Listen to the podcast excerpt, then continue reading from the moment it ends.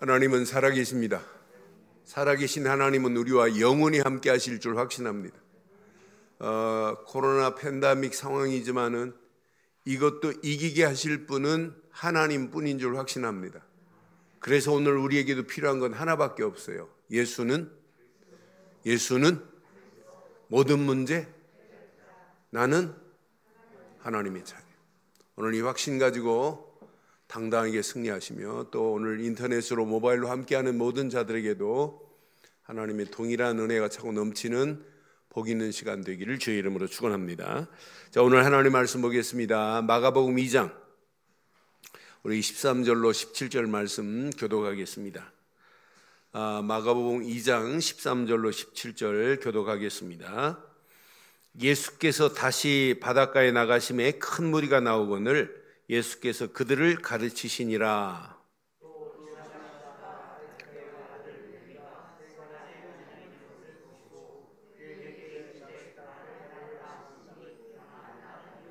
그의 집에 앉아 잡수실 때에 많은 세리와 죄인들이 예수와 그의 제자들과 함께 앉았으니 이는 그러한 사람들이 많이 있어서 예수를 따르미러라.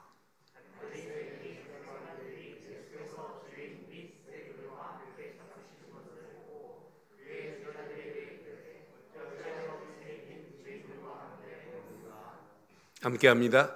예수께서 들으시고 그들에게 이르시되 건강한 자에게는 의사가 쓸데없고 병든 자에게라야 쓸데있느니라.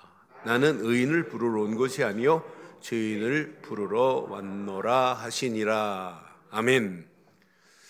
어, 지난주 예수님이 중풍병자를 치료하기 하시는데 어, 중풍병자가 예수 앞에 갈 수 없는 상황이에요. 그래서 그 친구들이 지붕을 헐고 구멍을 뚫고 상을 내려서 예수 앞에 그를 내려놓았어요.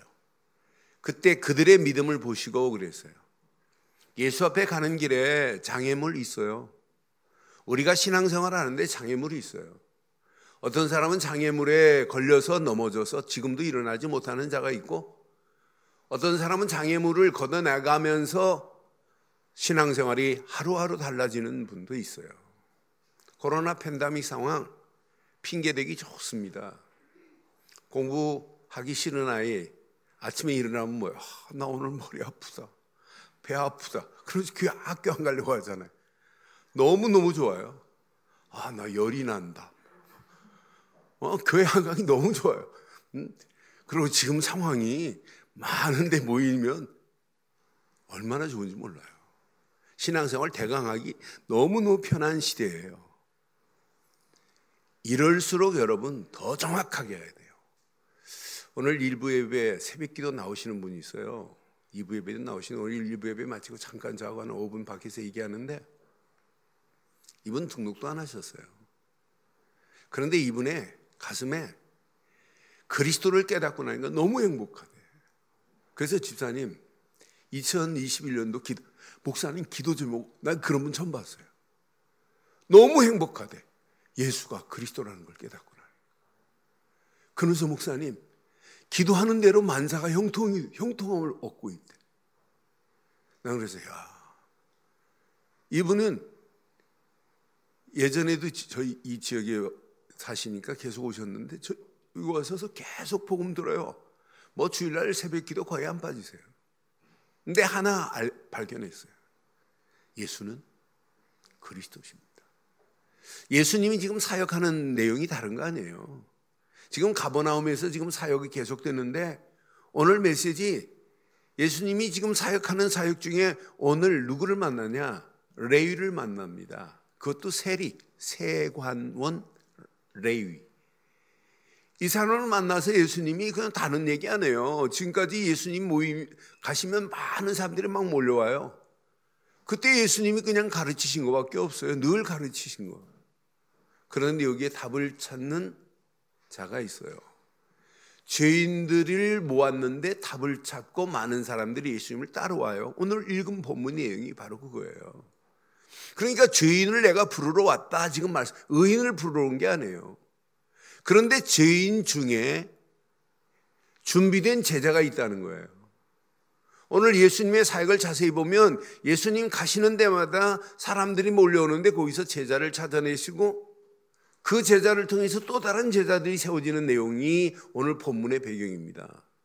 그래서 저는 아, 예수님의 사역이 준비된 제자를 찾는구나.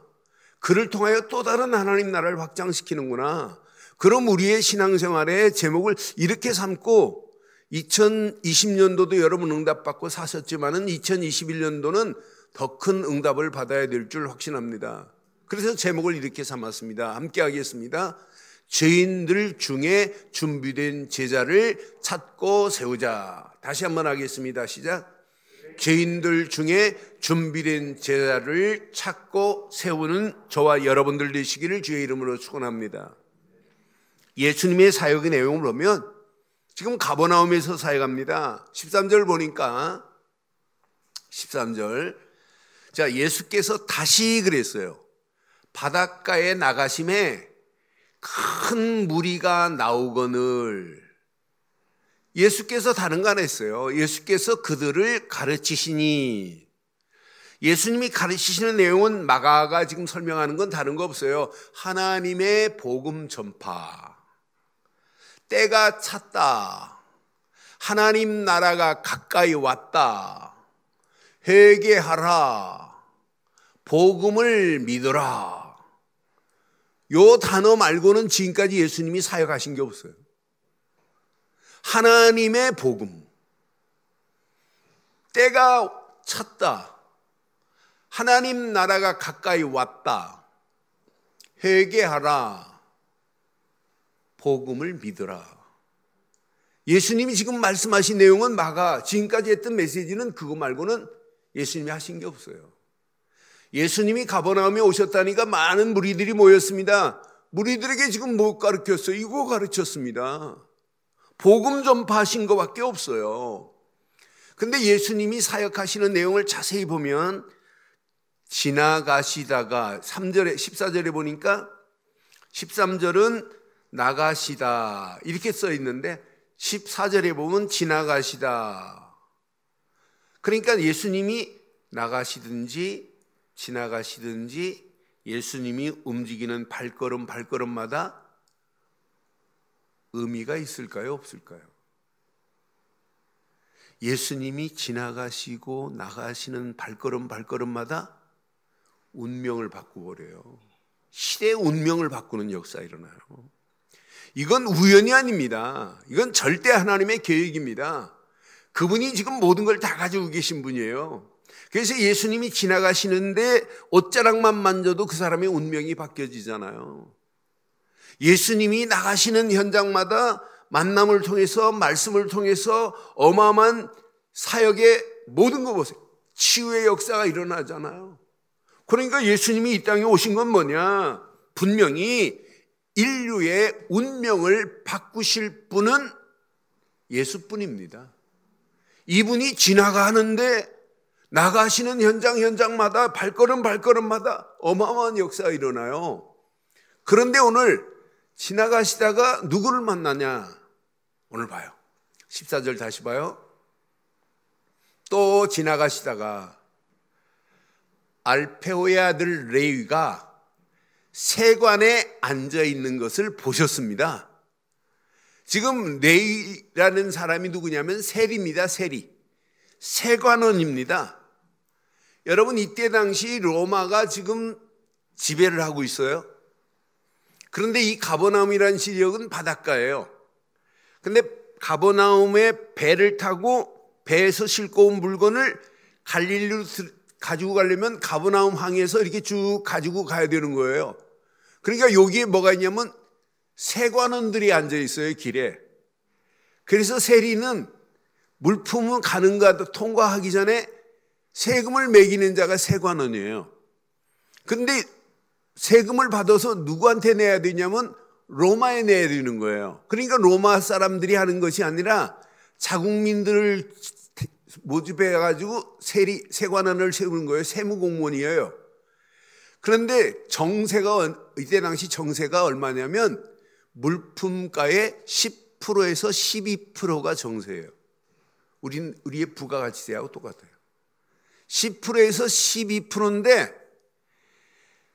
세관원이 가지고 있는 권한이 얼마를 징수하냐면 20%를 징수해요. 그래서 20%를 받아가지고 10%에서 12%는 로마에 주고 나머지는 세리 겁니다. 그러니까 세리가 부자예요. 그래서 별명이 있어요.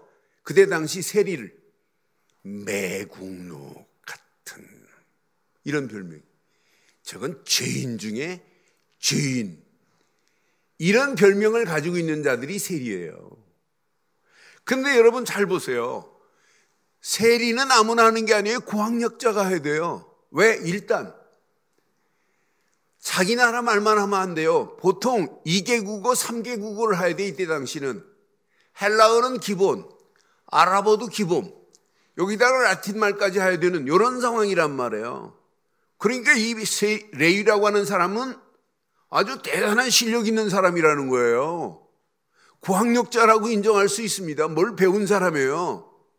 그런데 더 중요한 건 레위는 집안이 레이 지파예요. 부모들이 어떻게 기대했겠어요? 아, 우리 아들 레이는 앞으로 거룩한 제사장이 되기를 기대하지 않았겠어요? 근데 제사장이 돼야 되는데 지금 세리하고 앉아 있어요. 다른 사람한테 모든 국민들한테 저희 매국노 같은 놈, 뭐 이런 얘기를 듣고 이거 제 죄인 중에 저 상죄인 이런 이야기를 듣고 있는 상황이란 말이에요. 근데 예수님이 레이를 딱 지나가다 만났는데 레이를 지금 만난 장면 다시 한번 봐요. 14절. 지나가시다가 알페의 아들 레이가 세관에 앉아 있는 것을 보시고 여기에 대한 그림 사진이 있어요. 성화가 하나 한번 볼까요? 성화가 이런 성화가 있어요. 예수님이 지금 레위가 앉아 있는 상 지나가는 사람마다 여기서 여기 세금 다 받아가는 거예요. 관세 매기는 장소예요. 근데 지금 왼손에 뭐 잡고 있어요? 왼손에 뭐 잡고 있어요? 세금 받은 세금 여기 지금 딱 주머니 있어요. 그건 여기에 지금 10%에서 8%는 누구 거예요? 지금 내 겁니다. 근데 예수님이 딱 보는 순간에 어떻게 생각하셨겠어요? 아, 저 사람 예수 믿으면 우리 교회 중직자 되면 헌금 많이 내야 돼. 이런 생각했겠어요, 예수님이요? 예수님 지금 알아요. 레위를 알아요. 레위로 예수님은 보시는 게 아니에요.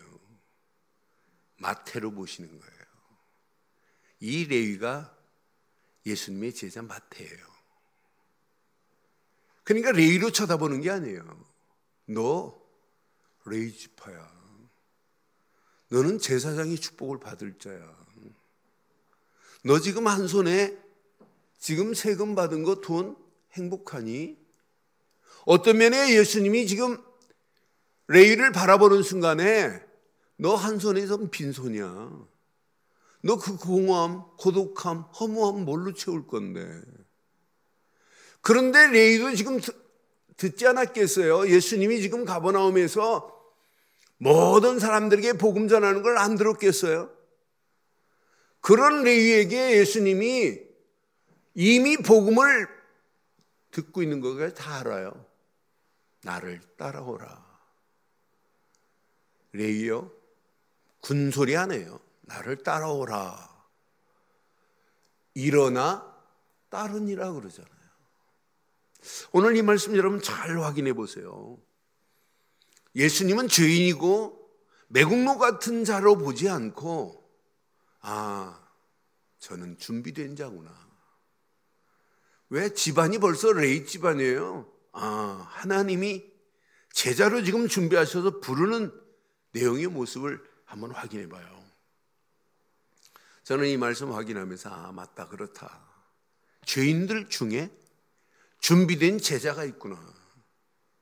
저와 여러분도 죄인 아니에요. 그런데 복음 깨닫고 나니까 아, 이렇게 살으면 안 되겠구나. 진짜 하나님이 원하는 것을 해야 되겠구나. 오늘 15절 확인해 봐요. 오늘 15절 확인해 보면 그 집에 앉아 잡수실 때 이제 레이 집안에 들어가셔서 식사를 하셨나 봐요. 레이가 이제 초청했나 봐요. 그런데 많은 세리들도 왔고 또 죄인들이 왔어요. 그런데 이 죄인들과 많은 세리들과 함께 예수님과 예수의 제자들과 함께 앉아서 식사하고 있어요. 그런데 보세요. 여기 준비된 자가 있는지. 이는 이러한 사람들이 많이 있어서 시작. 예수를 세리들 중에 죄인들 중에 예수님과 함께 식사하면서 무슨 얘기했나는 안 나오는데 예수님 무슨 얘기 하셨겠어요? 그런데 이 중에 예수를 따르는 자가 있다는 것만 봐도, 아, 죄인들 중에 이렇게 제자가 준비되어 있구나. 그런데 이 사실을 보고 못마땅하게 여기는 16절 봐봐요. 이 어리석은 자들 보세요. 바리새인의 서기관들이 예수께서 죄인 및 세리들과 함께 식사하시는 걸 보고 그의 제자들에게 말하지요. 어찌하여 세리 및 죄인들과 함께 먹느냐? 이렇게 지금 묻잖아요. 이렇게 반문하잖아요. 그때 예수님이 하신 말씀이 17절이에요. 예수께서 들으시고 이르시되 그들에게 말합니다. 건강한 자에게는 의원이 쓸데없고 병든 자에게야 쓸데 있느니라. 나는 의인을 부르러 온 것이 아니라 시작 죄인을 부르러 왔노라. 이게 예수님의 목적 아니에요? 예수님의 오신 목적이에요. 죄인을 부르러 왔대. 예수님은. 그러니까 여러분 보세요. 죄가 죄 죄인들이 없으면 예수님이 오실 목적이 뭐 있어요? 다 의인만 있으면 이 죄 덩어리를 해결하실 분은 한 분 예수뿐입니다. 그러니까 이 메시지를 들은 자들마다 준비된 제자들이 일어나요. 누가복음에 하나 한 것 보면 누가복음 19장 5절로 10절 보면 사개오라는 자가 있어요. 예수님과 사개오가 시선이 딱 맞물 맞받쳐졌어요. 시선이 딱 맞물리는 순간에 사개오야 내려오라 하는 내용이에요. 예수께서 그곳에 일어서 쳐다보시고 이르 내 사개오야 속히 내려오라. 내가 오늘 내 집에 유하여 유하여야 하겠다. 이렇게 말씀하시죠.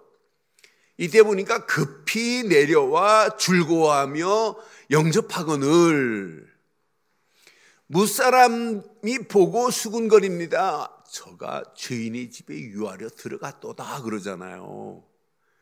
자, 사개오가 가서 주께 여쭙니다. 주여 보시옵소서. 뭐라고 그래요?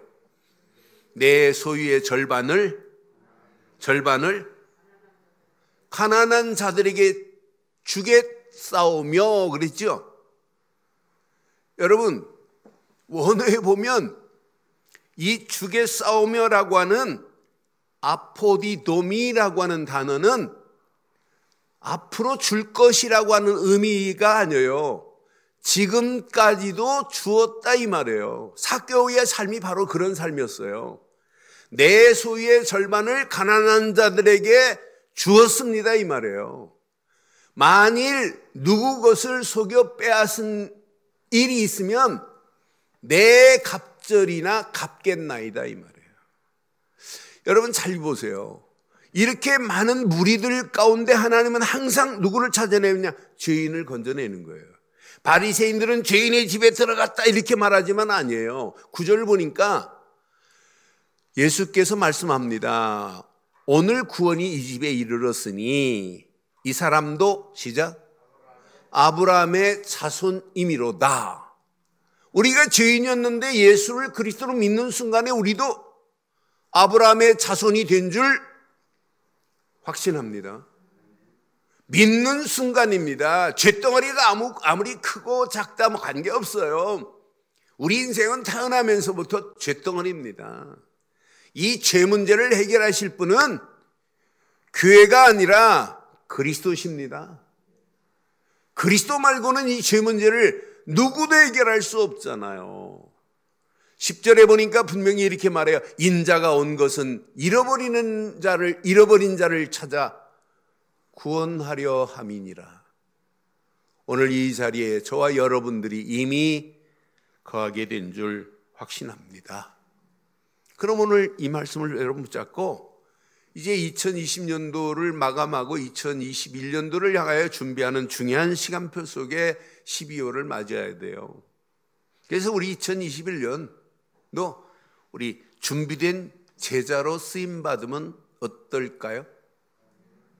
2021년도 준비된 제자로 쓰임 받기를 주의 이름으로 축원합니다. 지금 많은 사람들이 한 손에 돈, 한 손에 명예, 한 손에 세상 부러울 것 없는 어마어마한 권력의 힘, 암만 가지고 있다 할지라도 그것 가지고 인간이 행복하냐. 한 손에는 권력과 돈과 명예를 가지고 있다 할지라도 한 손은 지금 빈손이에요. 이 빈 공허함을 뭘로? 이 허무함을 뭘로? 그 고독함을 뭘로 채우겠어요? 채울 길이 없어요. 그러니까 세상 것 아무리 좋은 것이라 해도 해본들 의미도 없어요. 아무 의미 없는 거예요. 여러분, 빈 마음을 뭘로 채우겠어요? 누구도 채울 수 없습니다. 어느 세상 어느 것도 채울 수 없습니다. 우리의 쇳덩어리를 뭘로 해결해요? 해결할 길이 없어요. 사실은 빈 가슴, 빈 손, 이 쇳덩어리 같은 이 어마어마한 것을 우리는 해결받지 못했던 자들이었습니다. 그런데 하나님의 은혜로 빈 가슴이 채워졌지요. 채워졌지요. 저는 그 은혜만 생각해도 야 감사 감사할 수밖에 없구나. 하나님의 은혜로 이걸 채웠는데 무엇으로? 하나님이 주신 복음으로만 채워집니다. 오직 복음으로만 채워주셨어요. 복음 되시는 예수를 그리스도로 믿는 순간에 허무함, 공허함, 고독, 모든 것 끝났습니다. 뭐, 고독하다, 외롭다. 무슨 외로워요? 뭐가 고독해요? 뭐가 공허합니까? 그분이 지금 내 안에 주인으로 계신다면 그러니까 공허하다, 고독하다 이 말은 벌써 배경 자체가 사단의 지금 꼬임에 지금 넘어가고 있다는 거나 마찬가지예요. 여러분, 사단은 자꾸 나를 곤고하게 만듭니다. 고독하게 만듭니다. 그러면서 잘못된 극단적 선택을 하게 만드는 게 사단이에요. 그러니까 오늘 우리는 잘 보세요. 근본적인 여러분 치유를 받으면 끝나요. 근본적인 치유가 안 되면 별거 아닌 거에 뭐 공허하다, 뭐 허무하다, 인생 뭐 내 인생 뭐냐. 자꾸 말도 안 되는 소리예요. 여러분 세상 것 보지도 마세요. 여러분 세상 것이 우리에게 유익한 것, 잠깐 행복은 줄 수 있지요. 그러나 내 영혼을 만족하게 할 수는 절대 없어요. 세상 것으로 어떻게 우리의 근본적인 치유를 받을 수 있어요? 지금 많은 사람들이 해결받지 못한 상태, 영적인 잘못된 상태에 지금 잡혀가고 있잖아요. 그러니까 삶 자체가 늘 불안해요. 늘 마음에 평안이 없어요. 안식이 없어요. 불안, 염려, 긴장, 노이로제, 스트레스로 지금 끌려가요. 조금 더 심하면 우울증 옵니다. 우울증으로 끝나지 않아요. 정신 분열, 장난증 옵니다. 이게 지속되면 의처증, 의부증 옵니다. 의처증 걸린 사람은 편집까지 하고 연출까지 합니다. 결국은 정신적인 심각한 문제에 와요. 하나 놓치면 영적 배경이 뭔지를 모르면 지금 세상 많은 사람들이 사탄이 만들었고 마귀가 만들은 함정이 있다는 사실을 몰라요. 잘못된 틀 속으로만 들어가게 만들어요. 그 함정에서 빠진 자들은 잘못된 틀로 묶여 사는 거예요. 그러니까 귀신 숭배하고 점쟁이 찾아다녀야 되고 무속인 찾아다녀야 되는 거예요. 그런데 올무는 가면 갈수록 그 올무는 단단해져 가지고 빠져나올 길이 없어요. 이게 인간이 영적 상태입니다. 이런 상태에서 삶을 살고 이런 상태에서 공부하고 이런 상태에서 세상 성공해 보려고 아등바등 해보지만은 이것 가지고 세상이 성공이 되냔 말이에요. 근본적인 문제를 해결받지 않고 인생이 어떻게 행복해요? 묶인 자리에서 올무가 풀어져야 되는데 올무는 가면 갈수록 더 꽁꽁 매여 있는데 그러니까 마음은 더 공허할 수밖에 없고 삶은 허무할 수밖에 없어요. 그러니까 바보같이 극단적 선택을 할 수밖에 없는 오늘의 현실 앞에 우리는 지금 신앙생활하고 있어요. 여러분 이 문제는 세상의 도덕도 윤리도 세상의 과학도 세상의 지식도 세상의 어떤 지식도 해결할 수 없습니다. 이건 하나님만이 해결하실 수 있습니다. 하나님이 내신 길 말고는 없습니다. 창세기 3장 15절 여자의 우선이 와야 사단의 머리를 상하게 할 것이다. 창세기 3장 15절을 붙잡지 않고는 절대 해결이 안 됩니다. 여자의 우선 곧 그리스도만이 해결하실 수 있습니다. 방주 안에 들어가는 길만이 해결받을 수 있지 방주 밖에서 아무리 권력을 가지고 있고 어마어마한 부자고 어마어마한 명예를 가지고 있다 할지라도 방주 밖에는 방주문이 닫히고 심판 내리는 순간 다 물거품 되는 거예요. 아무 의미도 없어요. 그렇잖아요. 그러니까 6월절 어린 양의 피 말고는 400년의 지긋지긋한 노예 생활 청산이 안 돼요. 6월절 어린 양의 피 바르지 않고는 바로 손에서 빠져나올 수 없어요. 애굽 땅의 고통은 여전하다니까요. 근데 6월절 어린 양의 피 바르는 순간에 바로의 손에서 완전히 벗어났습니다. 삶은 출애굽의 삶이에요. 광야길 가는 동안에 고민할 필요 없습니다. 애굽에서 건져내신 그분이 광야길 가는 동안에 어려운 상황을 하나님이 외면하세요. 구름 기둥, 불 기둥으로 만나와 메추라기를 먹이면서 물을 내 가시면서 가나안까지 인도하시잖아요. 우리는 예수를 그리스도로 믿고 구원받은 자 맞지요? 광야 같은 세상을 살아가는 동안에 코로나라고 하는 팬데믹 상황에 접해 있지만은 이것 또한 지나가리라. 그러니까 여러분 오늘 이 메시지 여러분 가슴에 내 것으로 삼아버려야 돼요. 아, 맞다. 더 이상 속지 말아야 되겠구나. 주는 그리스도시 하는 순간 끝나요. 보라 처녀가 잉태하여 아들을 낳을 것인데 그의 이름을 임마누엘이라 하는 순간에 바벨론 포로 70년 포로에서 벗어나요. 250년 속국도 괜찮아요. 주는 그리스도 하는 순간에 속국에서 벗어났는데 그런데 우리가 믿는 예수 그분은 그리스도십니다. 그분이 아니면 하나님 만나는 길을 낼 수가 없고 그분을 통하지 않으면 죄와 저주에서 해방받을 수 없고 그분을 통하지 않고는 마귀 손에서 벗어날 수 없습니다.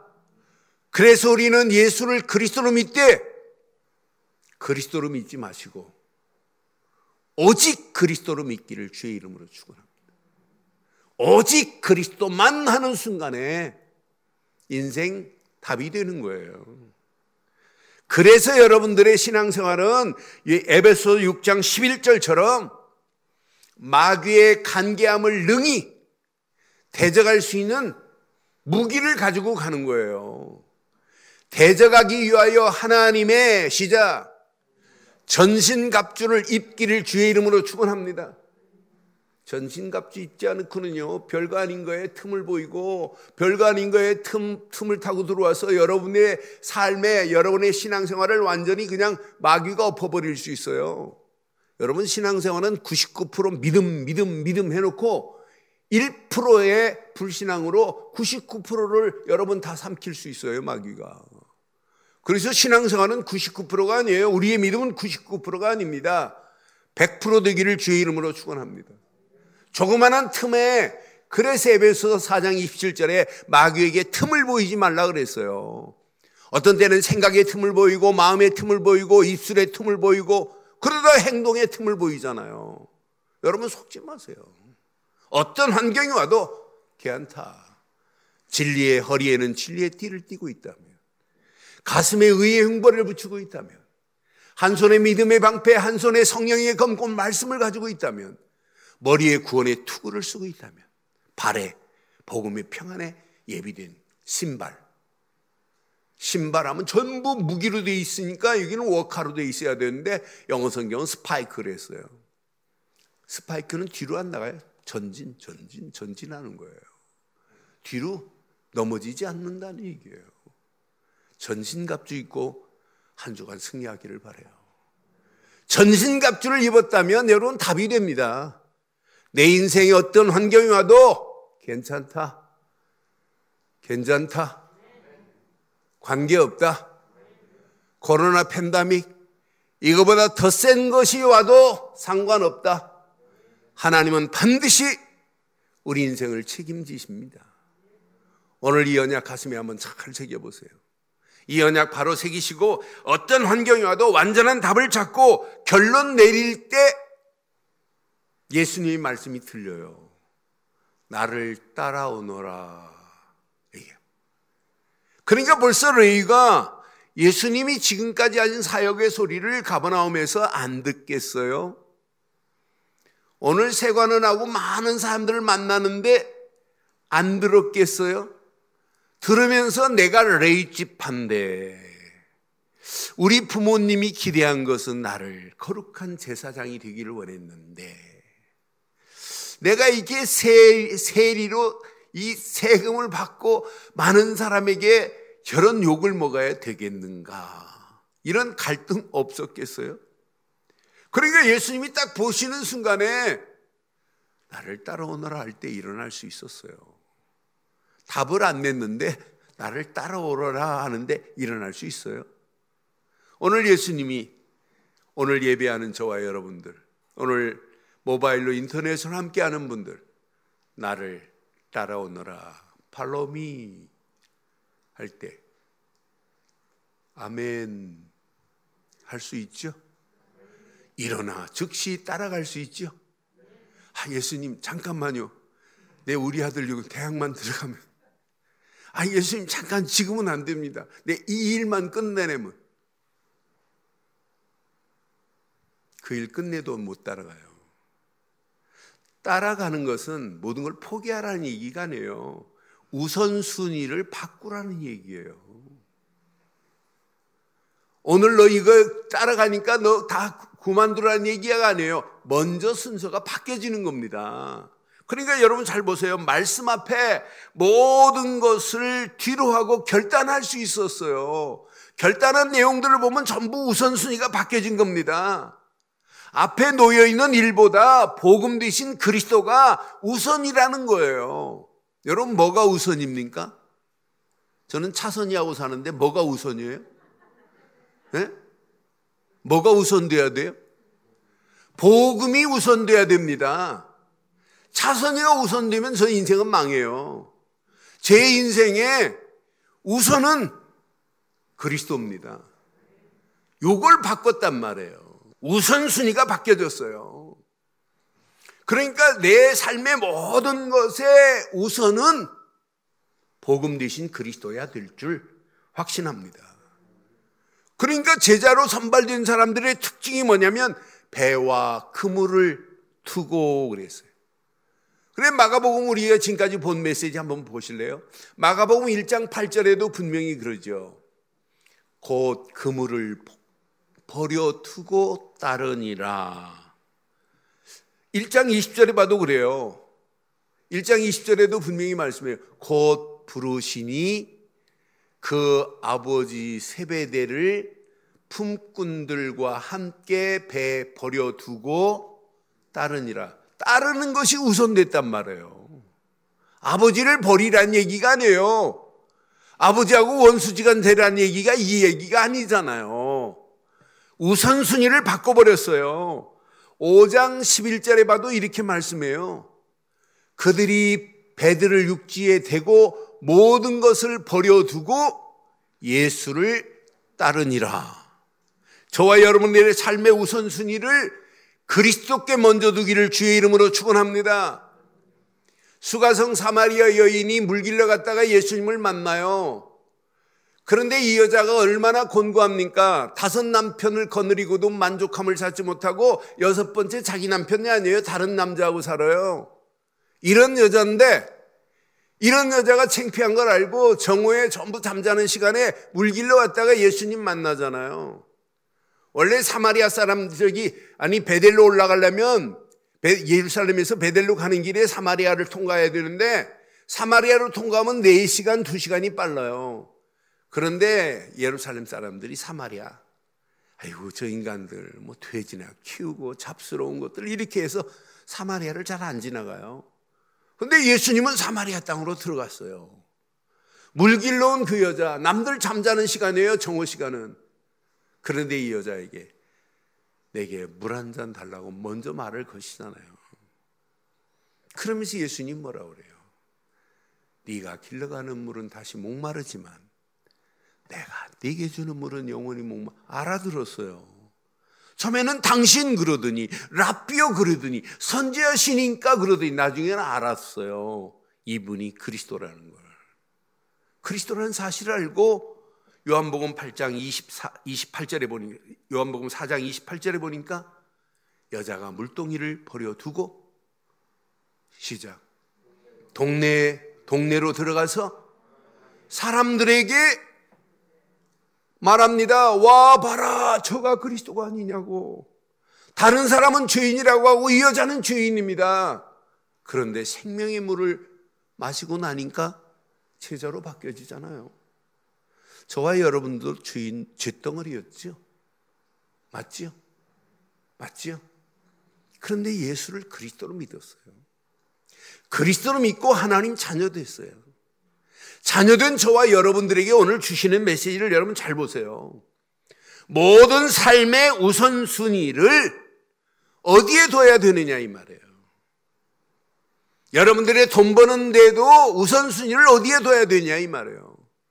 돈 벌려고 기술만 가지고 있어서는 안 돼요. 기술의 서밋도 필요하지요. 그러나 전제는 영적인 서밋이에요. 그리스도께 두기를 주의 이름으로 축원합니다. 영적인 서밋의 자리에서 돈을 벌여야 되고 영적인 서밋의 자리에서 중직자가 돼야 되고 영적인 서밋의 자리에서 자녀를 키워야 되고 영적인 서밋의 자리에서 교회를 헌신해야 돼요.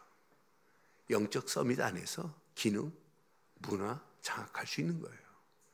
우선순위를 여러분 제대로 두는 사람은 말씀을 받으면 말씀을 속에서 하나 나를 향하여 하나님 주신 미션으로 받게 돼 있다니까요. 예수님이 그래 이렇게 말씀했어요. 마태복음 6장 33절 34절에 분명히 말씀하잖아요. 너희는 먼저 그 나라와 그 일을 구하라. 그리하면 이 모든 것을 너희에게 더하시리라. 우선순위 첫 번째가 이게 돼야 된다 이 말이에요. 그리하면 모든 것을 너희에게 더하시겠다 이 말 아니에요. 우선순위를 그리스도께 두고 복음 전하는 일에 두면 하나님이 그 모든 것을 책임져 주실 줄 확신합니다. 34절에 분명히 말씀합니다. 그러므로 내일 일을 위하여 염려하지 말라. 내일 일은 내일, 내, 내일이 염려할 것이요. 한날의 괴로움은 그날로 족하니라. 오늘 아무것도 염려하지 마시고 먼저 그 나라와 그 의를 구하는 저와 여러분들 되시기를 주의 이름으로 축원합니다. 이런 사람 발걸음을 뗄 때 하나님은 아십니다. 누구에게 붙이겠어요? 예비된 자, 갈급한 자, 미끼로 작정된 자 다 붙입니다. 이 비밀을 깨달은 사울이 바울이 돼가지고 움직이는 발걸음마다 바울 가는 데마다 지남철 같아요, 지남철. 막 쇳덩어리가 막 붙여져요. 죄인의 쇳덩어리들이. 그 중에 누가 붙여? 예비된 자, 갈급한 자, 미끼로 작정된 자, 그 중에 사명자, 충성된 자가 붙여져서 바울 움직이는 발걸음마다 또 다른 지역 지역마다 교회가 세워진 것 같이 2021년 준비하는 저와 여러분들. 이제 그냥 신앙생활 하지 마시고 오늘 이 말씀 앞에 우리 자신을 내려놓고 죄인 된 나를 부르신 하나님, 그리스도의 비밀을 알게 하신 하나님, 오늘 예수님이 나를 따라오라는 말씀 앞에 여러분 주뼛거리지 마시고 더 이상 지체하지 마시고 일어나세요. 일어나세요. 일어나 따르니라. 그 말씀이 전혀 부담이 안 되는 메시지가 되어서 우리의 발걸음은 2021년도 그 언약을 붙잡고 뛴다면 2021년도 축복을 미리 보게 하실 겁니다. 2021년도 받을 축복을 이미 소유하게 하실 겁니다. 그것 가지고 누리세요. 그런데 이걸 누리고 누리고 누리는 길에 정복이 되어져요. 정복된 자를 통해서 하나님의 작품이 성취되는 날이 오게 될 줄 확신합니다. 오늘 이 언약 붙잡고 승리하시기를 바랍니다. 오늘 결론을 내리겠습니다. 아무나 결단할 수 있는 것은 아닙니다. 그 가치를 알아야 결단할 수 있어요. 여러분 세상 결단하고 실패하고 손해 본 건 많지요.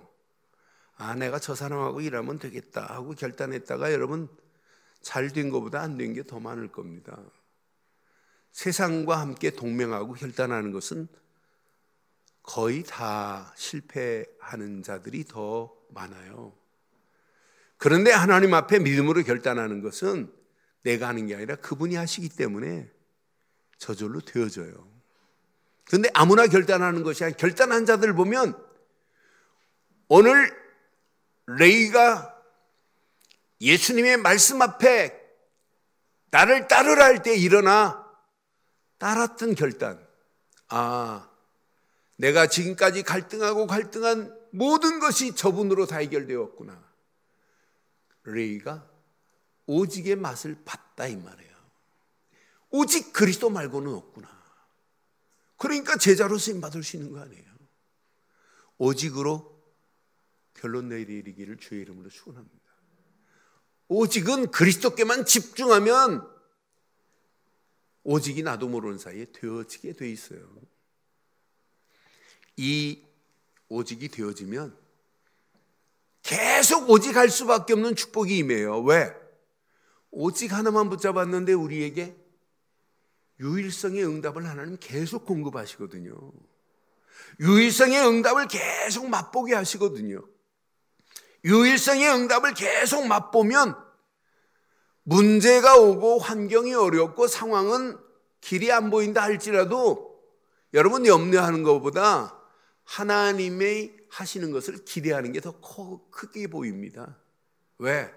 그분이 지금도 살아계시지만 제 창조의 역사를 일으키실 분은 그분밖에 없어요. 이런 자에게는 재창조의 역사함을 또 체험하게 된단 말이에요. 그러니까 레이가 마태가 돼가지고 예수님의 제자로 쓰임받아 얼마나 놀라운 겁니까?